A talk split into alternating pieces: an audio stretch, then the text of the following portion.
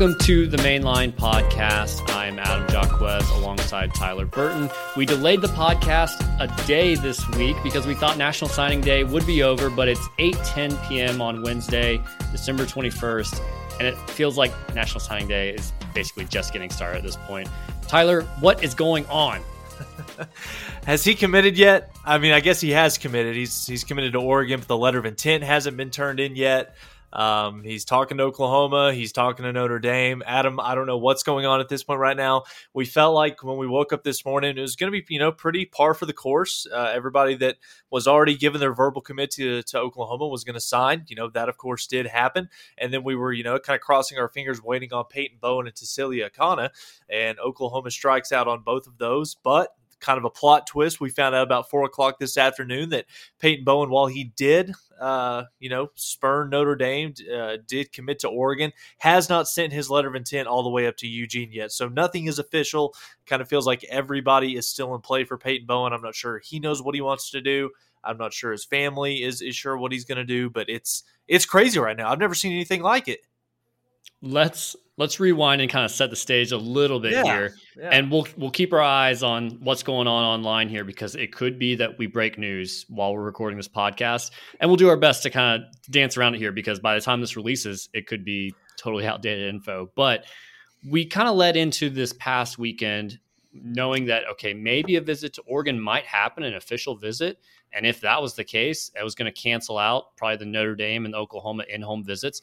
That did not occur. Uh, the, the, visit to Oregon did not occur, and so the the in-home visit with Notre Dame actually got canceled. And OU was the only program that had the opportunity to go do an in-home on the last day before the silent period began uh, with, or the dead period as they call it, uh, in-home with Peyton Bowen, and it felt like all signs were pointing towards okay, it's going to happen. It's an OU flip, but then we see today kind of out of the blue. We didn't think that there was going to be a ceremony or an Instagram live or anything, but there they are at a restaurant, and he's got the two hats on the table, but not the two that we expected: Notre Dame and Oregon. And it sure felt like okay, he's got an OU hat under the table or something, and it's it's going to happen. But he pulls eventually, you know, pulls out the Oregon hat and signs the letter of intent, but doesn't go through.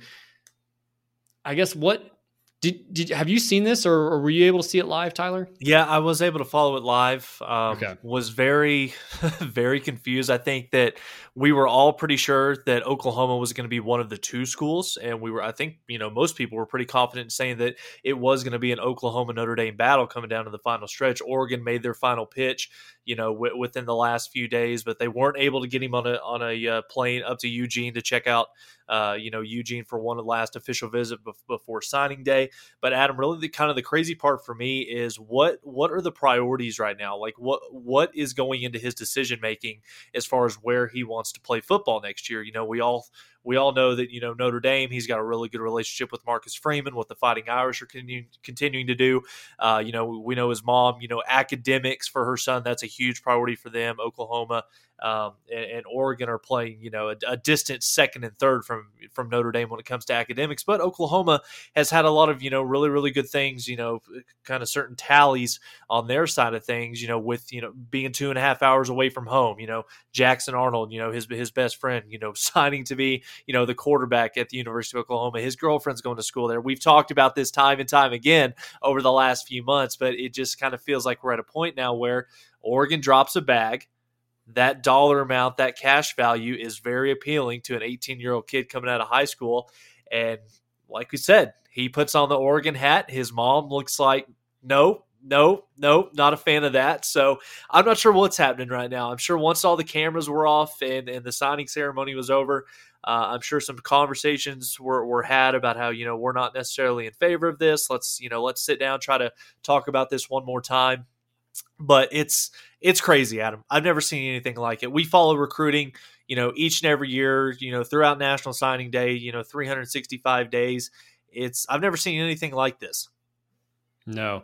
And there was two reports that came out after he had signed the letter of intent and then didn't send it in. Shame on the Italian restaurant that they were at for not having a fax machine, I guess. Bad Wi-Fi. Uh, no Wi-Fi. Slow Wi-Fi. Yeah, but what what the two reports were were essentially that Peyton Bowen said, "Oh, I decided like seconds before I did that." Which tells me he didn't know obviously what he was no. going to do. And then mom, I guess uh, a report came out from mom that they had narrowed it down to the two schools, and I, I believe we are assuming that that's Notre Dame and Oregon. Yeah. And so here's my total speculation of what I think is going on here. I think mom is obviously strongly in Notre Dame camp, and Peyton Bowen, I think, was actually pretty strongly in the Oklahoma camp.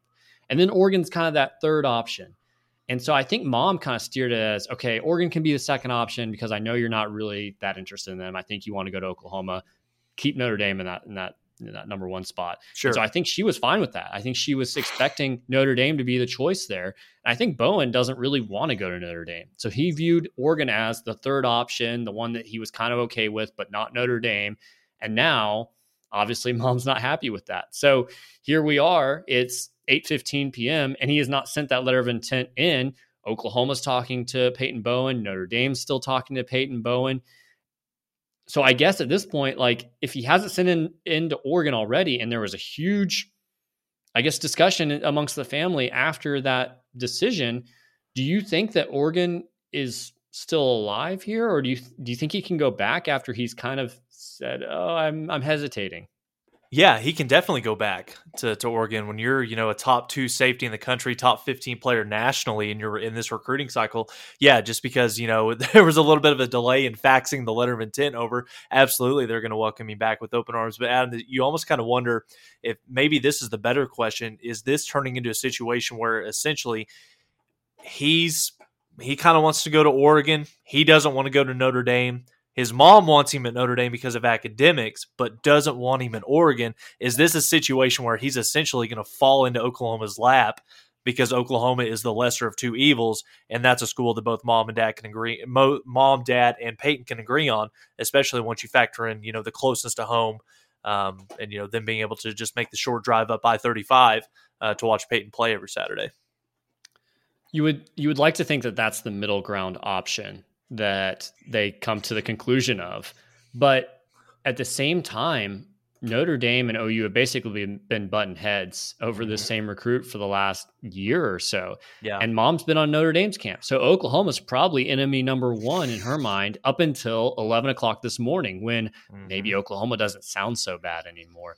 So we'll see. I, I don't know. I don't want to assign a whole lot of like feeling or motive to, you know, what she is because I, I don't know. I've never heard her speak, never seen an interview with her. Yeah. Maybe she was pretty okay with OU, but still just felt really strongly about Notre Dame. I, I don't know. But um, up until this point, Oklahoma has been the biggest threat to the school that she prefers in Notre Dame. So I wonder how much she'll be willing to let up on that, or if she's still going to be pushing very hard for Notre Dame and how much of a chance Notre Dame truly has.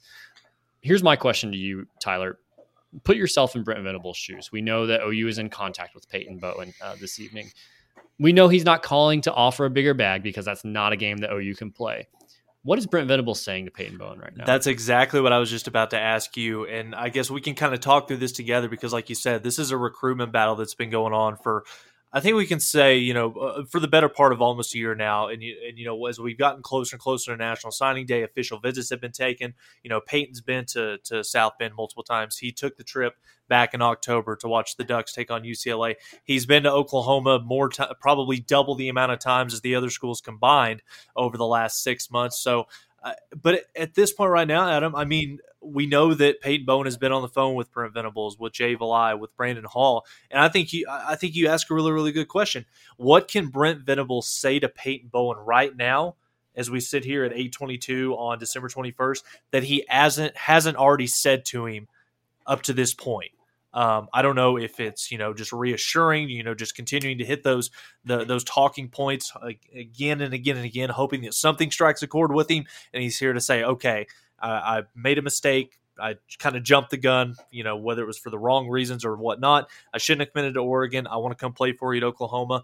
But it's it's a fascinating situation. I, I really don't know what, what Brent Venables, at this point can say that he hasn't already set up, uh, you know, so far in the last six months the message boards and Twitter have just been absolutely insane. Oh, today. it's crazy! It's um, crazy. Um, I I went ahead and got you know ahead of the game before he ever announced that he was going to Oregon. and I have declared that he's not good enough to come to OU, and we need three stars from Oklahoma to win our nas- next national championship. Mm. But if Peyton Bowen does flip back to OU, or I guess he would flip to OU for the first time, then I'm changing my stance. He's the greatest safety that's ever played the game. Um, but yes, there's been a whole bunch of people that you know once once he commits to somewhere else, it becomes the oh we don't even want him. He's indecisive. He he's playing the NIL game. He's not the right character that we want. I don't necessarily know that I agree with that. I see it more as he's a kid that's put on the spot, and and he self admitted this. I only knew a few seconds before I did it. Essentially, yeah. when I was picking Oregon, I don't think he's unsure. I think well, I, I think he's unsure, but uh, he's he's 17, he's 18 years old, and 17, 18 year old boys don't know what they want. They don't. Yeah. They're they're they're very immature. They make bad decisions all the time. I was once in those shoes. You know, a lot of people transfer colleges. We're seeing the portal all the time right now. So I, I feel bad for him almost. Like I, it feels like he was put on the spot. He was given two options in the hats on the table that he probably didn't necessarily love. And so he picked the one that he thought would be the easiest way out. And it turns out that's creating a huge mess uh, there. right. do, you, do you agree or do you think it's, or because Brent Venables obviously going back after him at this point? I think it's a situation, Adam, where Peyton Bowen is a very smart, very thoughtful kid, comes from a good family. And I think that you know this this is a huge decision. I mean, th- this is going to you know ultimately you know change the trajectory of your life, and ultimately it's going to play a huge role in you know what your what the end game is with your future. And you know, I think that we can confidently say that all three options Oregon, uh, Oklahoma, Notre Dame with a with a kid is talented uh, as Peyton Bowen is, he's going to have a chance to make it to the next level no matter which of these three destinations he chooses to go to. So, again, I think it's one of those things where there's pros and cons with with each of those three destinations, but at the end of the day, what's going to be the biggest thing that he what's going to be the biggest you know couple of things that he values that's ultimately you know going to kind of you know tilt the uh, you know tilt the pendulum to, to one direction because you know if if he was truly sold and, com- and committed on going to Oregon, that national letter of intent would have already been so- would have already been faxed up to Eugene. If he was sold and wanted to play football for the Fighting Irish in South Bend, uh, there would have been no wavering of his commitment. He would have stayed. He's been committed to them for months and months now. But at the end of the day, it all kind of comes back to Oklahoma. So, like we said, Brent Venables, he's going to get one more crack at it. What's he going to do? What more can he say at this point? What's something different uh, what's a different pitch that he can make that can get Peyton Bowen to, to come on board? Because honestly, I have no idea what this kid's going to do. And if we're being honest, Adam, I'm not sure he knows what he wants to do. Yeah.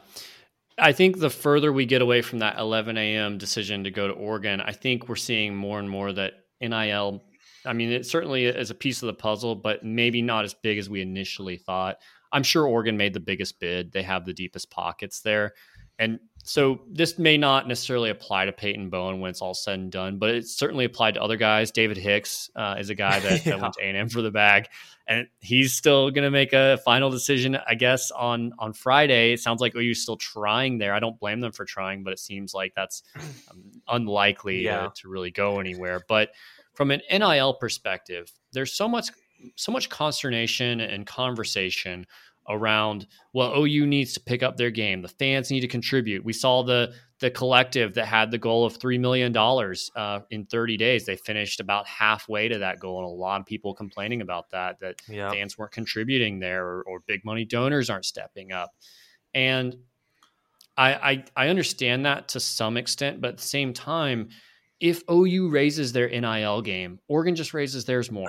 Texas yep. A&M just raises theirs more. Mm-hmm. We're not going to outcompete those schools.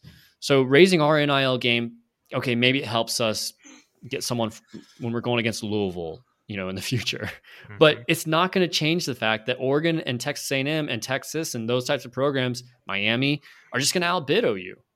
So if a guy's really focused on that, we're not winning that battle and I, I don't think anybody's disagreeing with that. I think that that's just kind of the world that we live in because of the size of our donor base.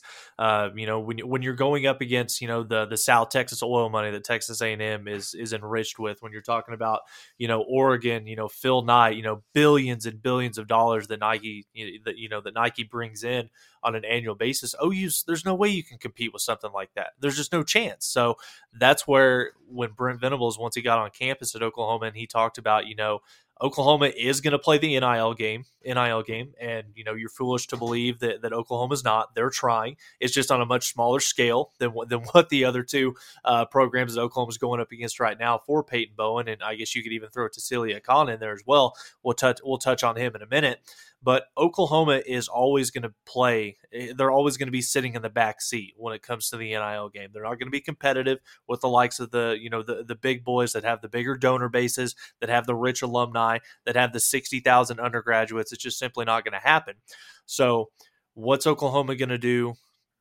to separate themselves and make them more appealing than just hey saying hey I'm I can take a quick, you know, quick paycheck for my services to go up here and play school. That's where it goes back to Brent Venables, the you know, building those relationships, instilling the confidence in one another, both as a player and a coach, and that can kind of be the tipping point to you know make somebody or you know make 24, 24 guys that committed to play at Oklahoma uh, choose to go there as opposed to going somewhere else for a paycheck or for other reasons to give a little bit of a breath of, of, fresh air because it feels like, oh my gosh, we're never going to get these elite players because they're just going to get bought from all these different schools. Well, there's no reg- there's no regulation, Adam. It's yeah, it's there's not. I mean, there's there, been pay, it's been play, pay for play for years.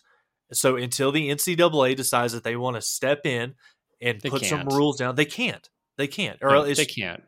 They won't. They can't and they won't. so, I uh, like yes, we're going to lose constantly lose guys, and I'm not saying Peyton, Peyton Bowen is necessarily that guy, but to give a little bit of like the opposite side, I think it's important to remember that there are guys out there that are not driven by money. Uh, case in point, Hollywood Smothers tweeted this uh, just actually a couple hours before we hit record here. Um, he said that me and my boys going to college for free, that's all that matters. Um, and so uh, he's just saying, hey, you know, um, our parents don't have to pay for our education, and that's that's a huge honor. Like we're gonna go out and put our best efforts out on the field. Essentially, right. There's guys like him. There's guys like Jackson Arnold who uh, are coming to you and probably not getting the the most money that they possibly could. Um, they, I'm uh-huh. sure Jackson Arnold could have gone to Oregon. They've certainly wanted a quarterback here at the end. They flipped the the guy from that was going to be uh, committed to Baylor. Texas A&M so, made a run at him too. Yeah, so there's certainly enough guys out there that maybe they come from good situations or maybe they have more of a long term view or not necessarily driven by money, but um, it's it's going to be tough. I think as OU recruits in the future, they're going to have to quickly and more effectively identify the guys that are not driven by NIL and focus on those guys. Adam, I think one of the things that's been interesting um, with the transfer portal talk over the last few days, I'm sure you saw the article that came out where they got a quote from Mack Brown who was talking about um, you know the the two or three schools that made seven figure offers to Drake Maye for him to leave North Carolina and go quarterback at their program.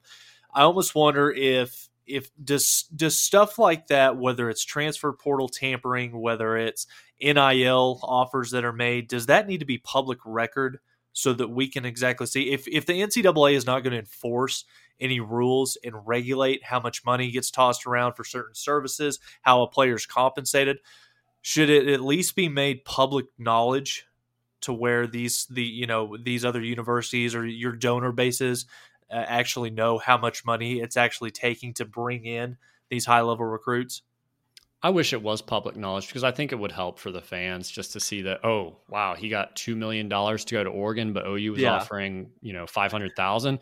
Dude, get out, go to Eugene. well, and, and that's, that's why crazy money that's why I think, and you've made a really good point in the group chat over the last couple of weeks. It's you know as Oklahoma has been making this big NIL push, encouraging their donors and their fans, you know, to to donate money. Let's you know let's build up the the total you know the total amount that we can distribute out to these recruits that we're trying to bring on campus it kind of is almost um, i don't want to say i don't know if off-putting is the right word but it definitely to, to a donor that doesn't know how much money it actually takes why would I choose to donate to certain something when I don't know when it's not for sure that it's actually going to get what I'm what I'm donating to? You know what I'm saying? Yeah.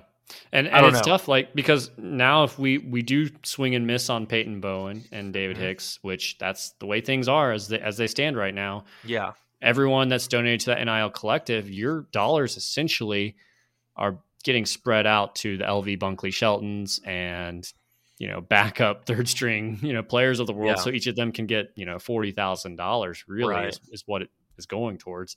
So I, what does that really do for you? I'm, I'm not sure because I, I don't think that those are impact players. Mm-hmm. No, I, so, I, agree with you. The uh, other big name that dropped today was Tausili Akana, a guy that OU led for seemingly for months. Uh, he was a guy that you know, I guess at the end of the day, it took him forever to make the decision, and that should have told you all you needed to know there. A guy that I think was looking for all sorts of reasons not to go to OU. Uh huh. Yeah, I completely agree with you. You know, Brent Venables, uh, basically for this entire recruiting cycle since he became the head coach at Oklahoma, you know, Tausili Akana was was Brent's you know one of his top top priorities. He recruited him when he was still defensive coordinator at Clemson. Carried that same relationship over when he took the head coaching job at Oklahoma, and I, I think it really, Adam. I think it just probably family was one of the things that, that kind of went into this. You know, we've we've heard the same thing with Colton Vasek, Anthony Evans. This was a situation where he was comfortable at Texas. His sister's on the volleyball team down there at UT. They just won a national championship, so there's some familiarity with that. Um, but you know, as as Oklahoma fans and many people that have followed this recruitment, it kind of felt like we we always felt as though the relationship and wanting to play for somebody like Brent Venables that has such a proven track record, especially at that position, getting guys from college to the NFL. We always thought that that would win out, but as we found out time and time again, it takes more than just okay, this guy, you know, he's the best position coach in the country. It's going to take a little bit more than that to convince me to go to this school. So, and I, I'm not sure again, we, we can sit here and speculate, you know, how much NIL is involved. Yes, Texas is is heavily involved in the, in the NIL game. You're foolish if you don't believe it. Um, but I don't think that this was a case, much like Peyton Bowen. I don't think that this was a case where it was simply because they had the highest dollar they had the highest dollar amount on that check. He did have a lot of dollar bills on the lay that he was wearing around his neck. Did you did you notice that? Oh, I didn't even I didn't even notice that. No. I didn't watch it. I didn't watch his commitment. Okay. I just got the on uh, his yeah on his commitment video. He's wearing the the Hawaiian lei, and it's got dollar bills all over it, uh, mixed in with the the flowers and everything else that's on there. Um, so I, I just saw that, and before he committed, I was like, "Oh, that's yeah. that's not a good sign." Um, and so. I think that this one just stings a little bit more because you lose it, to, you lose him to your arch rival Texas. You know, you and that was yeah. at such a, a, key position of need for, for Oklahoma. You can never have too many, you know, solid edge guys that can get after the passer. So that that one's definitely going to sting for a little bit, but we'll see what Oklahoma does. Um, and let, let's talk about the positives of today because the positives far outweigh missing out on those two guys today. Let's touch on this 2023 class, Adam. Yeah, well, how about how about Markus Strong, uh, a guy that was kind of a surprise yeah. for us today. Yeah, I, I, guess was a surprise. There was a thought that he might commit. We don't know if he was going to be a take or not. Looks like he was because he obviously committed. He's actually yeah. the lowest ranked commitment in the entire class, uh, a defensive lineman, three star out of the state of Florida. I I don't know like how much I can get super excited for him. It's kind of overshadowed by everything else that's gone throughout the day, and I haven't done too much digging there. But um, yeah, you got to take some swings at some defensive linemen and, and find some guys that are going to fit. And I, he looks like a guy that probably could play some three technique. Um, he looks like he looks like a Jalen Redmond type. Like he could kind of go yeah. either way depending on how they want to move that body, um, you know, up or down in weight. But um, yeah, I mean, uh, hopefully it's a great evaluation, but that doesn't really bring a whole lot of comfort at the end of the day yeah. when, when we're going for five stars and we have to rely on a, on a good evaluation because most three stars are going to be average or bust. Um, there's very, very, very few that become all conference, all American, NFL type guys. And it definitely does give you cause for concern if you just go down the offer list for Markus Strong. I mean, I think Georgia Tech was on mm-hmm. there, Arkansas State, Florida Atlantic. So Oklahoma was by far the best the best opportunity and the best offer that this kid had to play. So, you know, Adam, according to 247, he's the 139th ranked defensive lineman in this recruiting cycle. So you've got to think Markus Strong becoming part of this class is, you know, one, Oklahoma missing out on David Hicks and Cade McDonald.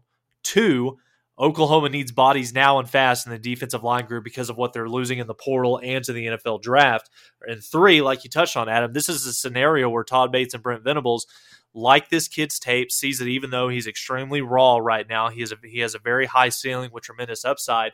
Um, so I, I, think that it's just simply one of those things where you've got to trust the evaluation. Pr- uh, pray that once he get on, gets on campus, you know he can put on some good size and weight, uh, and he can be coached properly. He can be developed by Todd Bates, uh, who's got such a good proven track record with defensive linemen. But um, if there's one thing that we do know, Adam, to be true, it's that if you're an elite defensive lineman in the state of Florida, it's hard for you to make it out of the South and, and, go play anywhere else with the you know with Florida the two Florida schools there, Clemson, all the other SEC powerhouses there. Oklahoma did a tremendous job landing Derek LeBlanc, but you know Markus Strong, other than seeing the size and the frame, mm. really when you watch his tape, nothing gets you overly excited. But that's what Todd Bates is there for. That's what Brent Venables is there for. So we'll get him on campus, get him coached up, and we'll see if he can be a player for us.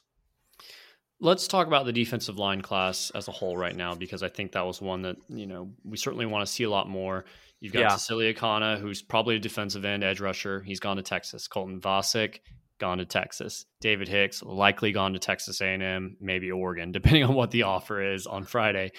So that leaves OU with PJ Adebawore, a yeah. guy that is awesome, like great five star. He looks like he's going to be amazing. But we don't know what could happen. He could be a bust. He could have injuries. Knock on wood, we hope that doesn't happen. Um, he's the guy. Then you've got Derek LeBlanc, a four star. That I think a guy that probably is going to take a few years to figure out where his his role is on the defensive mm-hmm. line. Another guy that could go inside or outside possibly. Um, then you've got uh, Ashton Sanders, a three star defensive tackle. He's a guy I like.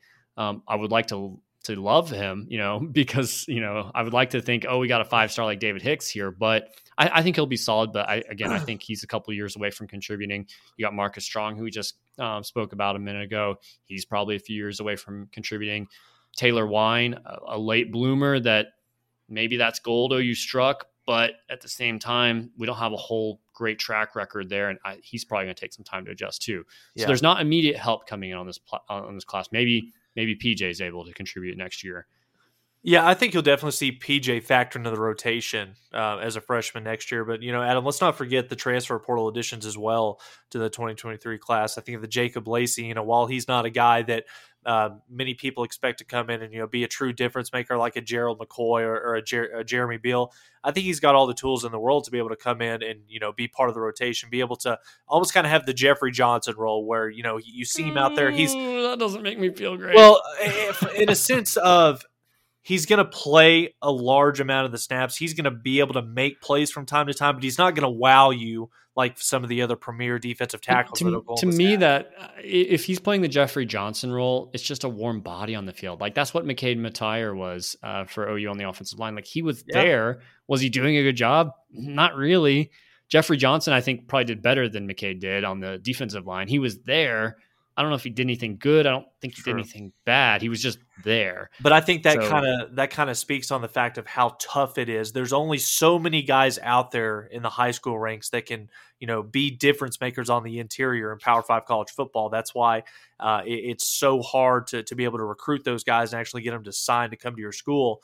Um, that's why when you watch Alabama and you watch Georgia, they've got those guys. Oklahoma just hasn't been able to get that caliber of athlete on the interior uh, of the line of scrimmage. And hopefully that's something, especially, you know, moving into 2024 with some of the defensive linemen that Oklahoma is going to be in for and, and going to be contenders for. Uh, we'll see if Todd Bates can close the deal on those guys. Yeah. As a whole for the the class right now yes. sitting around number 8 yes. on uh, 247's composite rankings. Mm-hmm. It's pretty good. It's yeah. not where it probably needs to be for OU to move forward and win a national championship. I think you want to be in that top five. I, I, think you need to be in that top five. Now, I know Clemson, and we talked about it a lot in the offseason. Clemson won, uh, you know, their first couple national championships without too many blue chippers on the roster.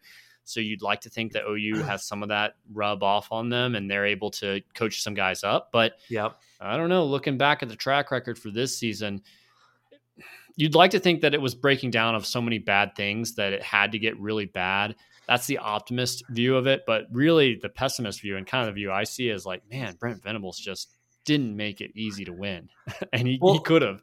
Well, I think Adam, could have made it easier to win, and so that gives yeah. you question and pause when you say, okay, is he going to develop guys going forward? Because we need that that eighth ranked class to act like a top five class at the end of the day. Well, Adam, let me kind of talk you back off that ledge a little bit. I mean, when we woke up this morning, Oklahoma had 23 verbal commitments in the class right now. All 23 of those guys signed. You picked up your 24th commitment by having Markus Strong join the fold a little bit later in the morning. Highest rated class in 247 history, top five class when you factor in the the, the transfers of Jacob Lacey, Austin Stogner, Dasan McCullough, number one, tra- uh, you know, edge guy in the transfer portal. But you know, Adam, for a program with the first year head coach coming off of a disappointing six and six season. This is to me, this is one hell of a class, and I think it speaks it speaks volumes about uh, the the job that Brent Venables and this coaching staff did, especially down the line. You know, coming off of a six and six year to close out the regular season, there you would you wouldn't have blamed any of these kids that were part of this 23 recruiting class for choosing to look elsewhere for choosing to decommit yeah we had a couple of decommitments along the way uh, anthony evans colton Vasek, but I think that one of the things that's got me super excited about this bunch coming in, Adam, it's there is a huge difference to me in the quality of this recruiting class because of how well rounded it is. It's not like in years past where we've seen other Lincoln Riley where you've got a high ranked class because you've got a five star quarterback to go with you know three or four five star wide receivers, a couple premier backs. As far as star ratings go, when you break down this class as it sits for Oklahoma, seven of the top ten players that signed with Oklahoma today are on the defensive side of the football. So you're starting to see a small shift in the makeup of this roster's firepower. You've got your five star quarterback, yes, in Jackson Arnold. You've got elite running backs coming to play. You've got a couple of dynamic wide receivers that I think are going to have a chance to play right away as true freshmen. Solid O line haul, not great, but it's it's serviceable. Caden Green's the most notable of the of the signees but you've got those guys to go with what's probably the best group of defensive recruits that Oklahoma has signed in over a decade. So, Oklahoma fans, I know it was a disappointing day because we missed out on Peyton Bowen and Tausili Akana, but let's not allow missing out on two guys to overshadow how great of a class that this I think that this turned out to be and how great of a job this coaching staff did minimizing the six and six season uh, and closing out strong.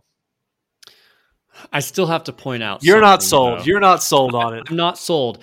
Most of those guys that are committed, I think Brent Venables did an awesome job keeping them on board. We had a couple decommits, but for the most part, he built that relationship over the summer, yep. and it was strong enough that no matter what happened on the field, they they hung on to all those guys. Sure. On the flip side, you look at the guys that did commit in the season or or towards the end of the season, and I understand that most of the time those are going to be lower ranked guys because they're they're late bloomers, whatever. Um, but Ashton Sanders, three star, Taylor Wein, three star. Uh, Kendel Dolby, I think he's a, a, a, gem out of the JUCO ranks yes. there. I think he'll be yes. really good. But it probably a little bit, you know, no one knows enough about him to give a probably a great ranking there. And then Dave McCullough, who kind of was a unique situation with coaches, you know, getting moved around and, and right. so forth. Yeah. Um, so really not super impressive. Not a whole lot of holes that needed to be filled at that point, but – it was really more of a job of just hanging on to guys. It wasn't a, oh, you know, we're six and six and guys are still committing to that particular product. So yeah. I think what will be more impressive to me and what I will be more um, sold on is when I see those same type of big recruits like Caden Green and PJ Adebawore and, and, and the likes commit over this upcoming offseason, knowing that we just went through six and six and it was bad. Yeah. It was really bad. It was really bad. And and again, I, I will agree with you in a sense that when you go down and you look at the list of recruits, yes, this is a good overall recruiting class from top to bottom, but I will agree with you. You know, we we hear it time and time again, especially on social media, Oklahoma fans, don't get mad at what you missed out on, just appreciate what you actually got. That's not a good enough approach for me because – for Oklahoma to get to where they want to go, not just to, you know, definitely be better than six and six, but not just make a college football playoff, but actually win a national championship, you have to land Peyton Bowen. You've got to get guys like David Hicks, Caden McDonald, Tausili Akana. You have to have that caliber of athlete because that's going to, you know, not just boost the, you know, the overall talent of your starters, but you've got to have guys like that at all three levels of your depth chart uh, for Oklahoma to go as far as they want to. So I'm I'm happy with what they got given the six and six season and Brent Venables' first year as a head coach. But make no mistake about it, going into 2024, Oklahoma's got to build on this. They've got to do better than just the number eight or number nine class because going into the SEC, you need a top three to five class uh, to continue to build that depth and build the uh, talent pool uh, on your roster. We'll have lots of time, probably in February, to talk about the incoming class in a little bit more detail. Yeah, who we think might sure. be an impact guy, who we're excited about, and so forth. But the six and six season is not over yet. Unfortunately, we still have a bowl game to play next week. Uh, we won't have a podcast next week, so we're not really previewing the Cheez It Bowl, uh, mercifully for, for us and for all the listeners out there, because I don't think anyone really wants to have an in depth preview there. So I'll, I'll, ask you a simple question, or, or there could be multiple answers here, I guess. No one expects OU to win. Uh, nine and a half point underdogs against Florida State and Orlando. Florida State seems really excited to be there. They had a great year. OU's going to be down a couple of guys. Probably not super thrilled to be continuing this uh, nightmare of a season. But what I, I, we'll see a lot of young guys, probably some new faces starting. Mm-hmm. What is it from this game that you're going to be looking for and saying, okay, that gives me a lot of optimism going into the offseason? I, I don't know if if there's anything that I'll see in this game that will give me optimism because we've seen time and time again OU perform well in bowl games. Certain players, individuals perform well in bowl, in bowl games, and then are complete no shows, non contributors the following season. But there are going to be a couple of things in this meaningless bowl game that I am going to have my eye on. One of them is going to be Oklahoma's tackles. You're not going to have Wanya Morris. You're not going to have Anton Harrison. So you're going to be trotting out Tyler Guyton and probably Jacob Sexton is going to be opposite him at left tackle. Uh, if there's one thing that the people that watch college football, particularly Florida State football, know, uh, the Seminoles have a very good front seven. None of their players have opted out. This is a chance for Florida State to uh, to win double digit games for the first time in a while. Travis Hunter's already announced he's going to be coming back. You know, he has a chance to, with an impressive performance against this Oklahoma defense, that's a chance for him to not just springboard his team into uh, into next season. But that's a chance for him individually to go ahead and start the Heisman campaign for Travis Hunter down in Tallahassee. So uh, Oklahoma's tackles are going to be one thing for me, and you alluded to it. Young guys getting snaps that could play a pivotal role in 2023. There's three guys for me. They're all in offense. Jovantae Barnes. He's going to be running back one next year. No Eric Gray, Marcus Major. It is what it is. Gavin Sawchuk still has the ability, even after if he does play in this game, still protected by the redshirt rule. He hasn't played his four games this season, so let's give Jovantae and, and uh, Gavin Sawchuk, you know, a healthy dose of carries. And then last but not least for me, Dillon Gabriel is going to be playing quarterback. We know Marvin Mims is going to be playing, but Theo Wease is transferred. I want to see what Jayden Gibson does. We saw him a little bit. He made he made some plays early in the season, had some flashes. Unfortunately, had a few drops as the season progressed and his and his snaps snap count went down. What does Jayden Gibson do in a moment like this? Maybe he's a guy that could have a good game uh, this uh, here next week and kind of springboard him him uh, with a little bit of momentum, give him some confidence going into the offseason. You said Travis Hunter. I think you meant Jordan Travis. Jordan Travis. I'm yeah. sorry. I, it's I've been looking at nothing but recruiting today. So yes, Jordan Travis, not, yeah. not Travis. I had to do a double take to be like, did he? Yeah. He didn't transfer to Florida State, even though he was committed. Uh, yeah, Jordan Travis, uh, the quarterback for Florida State. I, I, agree with you on all points. I think, too, on the defensive side of the ball, I'm not necessarily as concerned with who's necessarily starting the game, but it's more about what does the snap uh, share count look like there? Does R. Mason Thomas steal more snaps away from a Reggie Grimes type? And does he look like a dude that can you know push for that that starting position next year. Same thing with Jaren Kanak, you know, somewhere along the, the linebackers right. or maybe in the cheetah role. Is he able to take some snaps away from somebody? Uh, Gentry Williams that maybe the uh, corner opposite Woody Washington because we still don't know what CJ Coldon's doing. It sounds like he's going to apply for maybe a six year, and but there's no guarantee of that. I guess maybe it is. There's nine year players coming to Oregon yeah. soon, yeah. so maybe CJ Coldon can get a six year. But yeah, it, it's I think it's seeing some of those younger guys, especially on the defensive side of the ball. Can they push um, in these bowl practices to get more time on the field there? Um, I, I, just don't see a path really to, to victory here. Bowl games are weird, but man, Florida State seems interested to be there, and they're they're far superior than what OU was uh, mm-hmm. uh, this season. So yeah, I don't see a path to victory. This is this is a very good Florida State football team that OU is going to be lining up against in the Cheez It Bowl. Um, but yeah, I, I, think you make a really, really good point. You know, who wants to be there? I think Florida State has more to play for outside of Oklahoma. And I don't want to say, Adam, that bowl games are meaningless. You know, you want to, especially in a situation that Oklahoma finds himself in, where you need to win this game to avoid your first losing season since '98. Um, but yeah, I just I don't see a path outside of Florida State turning the football over, you know, two or three times where Oklahoma can, can win this game. I just don't think that they've got the skill uh, with what they've lost, uh, you know, opting out to the NFL draft and to the Senior Bowl. Uh, I just I don't think that this is going to be pretty. I don't think it's going to be a blowout by any means. Um, but there's just nothing that there's just nothing that anybody can say to me that could convince me that Oklahoma has a realistic shot to win this game. What's your score prediction for the Cheez Bowl? I've got this Florida State 45, Oklahoma 34. So Florida State covers, but Oklahoma keeps it respectable. Okay. Uh, so you, are expecting OU to still be able to move the ball quite a bit with uh, the new offensive lineman, new running back. Uh, I'm expecting Florida State to jump out to a le- uh, big lead early, and then Oklahoma scores a couple touchdowns late in the second half to make it respectable. Yeah, I've kind of got a similar game flow in the sense that OU probably puts up some points in garbage time to make it a little closer than actually seems. I've got Florida State 38, Oklahoma 20. Um, Do you care? I, I don't care what the. To me, this isn't going to change the. Hang on, let me let me backtrack this. If Oklahoma goes out there and gets their ass handed to them and they get blown out, yeah, that is probably going to give me a little bit of cause for concern. Yes, I know that they're going to be outmatched, they're going to be outmanned, but you would hope six and six regular season, you would hope that there's some pride in that locker room to where they would at least go out there and put up a fight, at least keep it close. Yeah, I kind of feel like I've just been beat up all season by this team. I'm just begging them, like, stop hitting me, stop hitting me with all these awful losses. I'm not going to be able to performances. Yeah, it, it.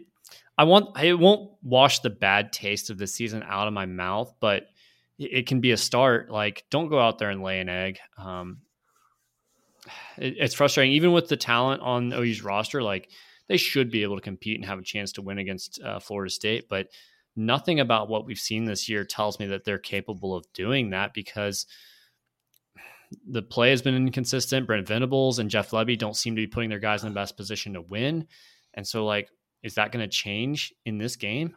I, yeah. I just don't see it. So yeah, we, we won't have an episode next week to to preview it. Um, and then uh, I guess the following week we may have some wrap up. It'll be the new year at that point, but uh, yeah, hopefully, uh, hopefully we'll be a little bit have some optimism and some more um, interesting things to talk about there. Sure. Dillon Gabriel did announce today that he is coming back for a second, I guess, a second year with the Sooners. Not necessarily a surprise there, um, but I guess uh, it brings into the topic of conversation mm-hmm. all throughout the offseason. Is he going to get displaced by Jackson Arnold at some point during the 2023 season? Well, I think if you're Jeff Lebby right now, you could have asked for for a better scenario. This is a guy that's you know he's got a proven track record, especially in this system. He you know he's a he's a veteran. Uh, you know he's he's the leader of this football team, and as a guy in Jackson Arnold coming in as a true freshman probably couldn't pick a better guy to have to you know sit behind for a year and learn you know the way that he manages going about on a day-to-day basis how he leads the the team how he has control over the locker room. But i just hope that this isn't a situation adam where kind of like what we saw with clemson this year with you know dj being the veteran guy coming back and then you've got the young hotshot incoming incoming recruit in Cade Klubnik I think the Clemson fans are probably pissed off at Dabo Swinney because he stuck with DJ so long. Cade Klubnik probably has him playing in the college football playoff right now. But I think that even though I would hope Jeff Lebby would have told Dillon Gabriel in the in the conversations that they've had since the Texas Tech game, come back. We want you to come back. We want you to be quarterback one. But just know if you do come back, you're not just going to be handed the job. There's a the Jackson Arnold five star. He's got all the talent in the world, all the tools, can make every throw in the book. He's going to be coming in. It's going to be a true quarterback battle, and we're going to expect you to uh, to get better and actually beat this kid out. Um, but the fact that Davis, the fact that Davis Beville's not going to be the backup quarterback next year, automatically makes me feel better about the 2023 season. So put that on a bumper think, sticker. Do you think Dillon Gabriel gets drafted? Let's say he um, has a great year and he's like fifth place in the Heisman voting. Do you think he gets drafted in the NFL? I think he gets drafted. Is he a starting quarterback in the NFL? No. I, yeah, I, I don't even know that he gets drafted. I think he's just so small. I mean, so he's small he's, and he's a lefty. Like I don't know that there's.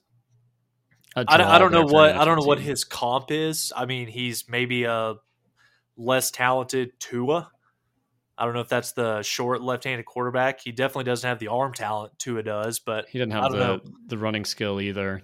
No. Yeah, I just I don't know. I don't know. I don't see it. So it I mean, maybe he sees it and says, "Hey, I, I have to go out and prove something else to the NFL." And if Jackson Arnold takes my job, like that's what's going to happen. I have to go out and prove something more. Um, does uh, does Dillon Gabriel coming back? Does that sway Marvin Mims one way or the other, or is that totally unrelated?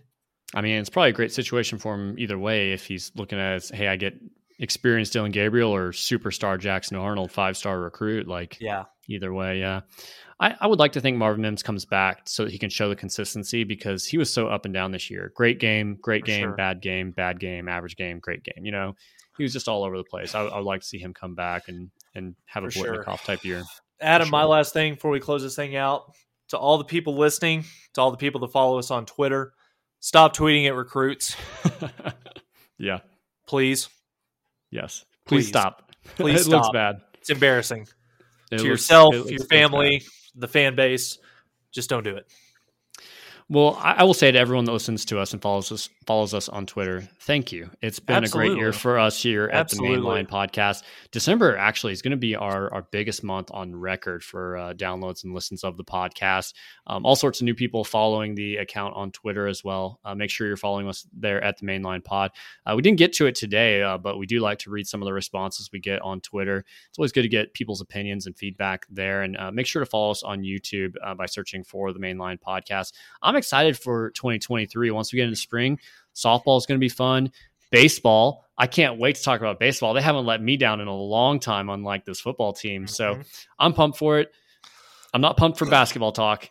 I feel like they're going to let me down for sure. But we will have a lot of different OU sports to talk about. Yeah. A lot more in the offseason once again in some of those spring sports. And I will say this to all of our new listeners and subscribers you know, we, we are uh, an OU football focused podcast, but we probably cover diamond sports and spring sports.